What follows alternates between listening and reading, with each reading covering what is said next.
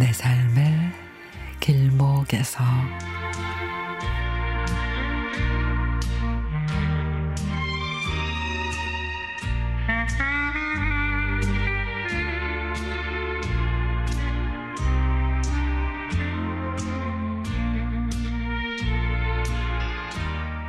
문득 고택의 향기를 느끼고 싶어 굴의 운조로로 향했습니다.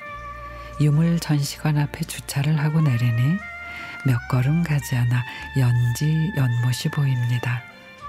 연못에 잠시 머물렀던 발길을 고택으로 돌리니 우뚝 솟은 대문은 지리산의 끝자락을 향해 열려 있고 대문 곁에 행랑젠 누구나 사용해도 좋다는 타인 능해라는 글귀가 새겨진 커다란 뒤주가 보입니다. 대문 양옆으로 서행랑과 동행랑이 길게 늘어서 있는 모습에선 종종거림이 오갔을 하인들의 모습과 고택을 방문했던 많은 사람들의 발길이 끊이지 않았음을 눈으로 짐작해 봅니다. 마당 오른편의 커다란 앵두나무는 가을 고택의 고즈넉함과 더불어 노란 화관을 뒤집어 쓰고 있어 그 자체로 하나의 풍경이었습니다. 찻잔이 놓여 있는 사랑채에선 누군가 도란도란 이야기를 나누는지 웃음소리가 끊임없이 새 나옵니다. 그 소리마저도 한 폭의 수채화였습니다. 사랑채를 뒤로 하고 안채로 들어가 마루에 앉으니 나 역시 종갓집 며느리여서 그런지 마음이 편안했습니다.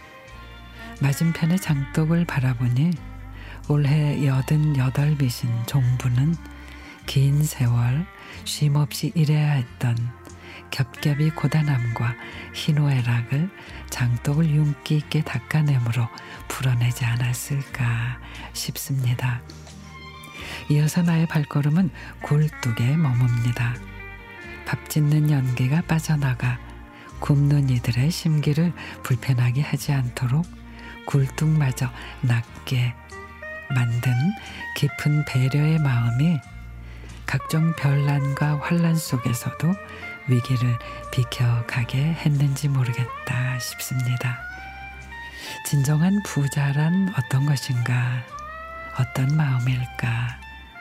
낮은 담장 위로 내부가 훤히 들여다 보이는 날던 새도 돌아온다는 온조로 체움보다는 비움의 가치가 더 큰 것임을 다시 한번 느낀 가을날의 오후였습니다.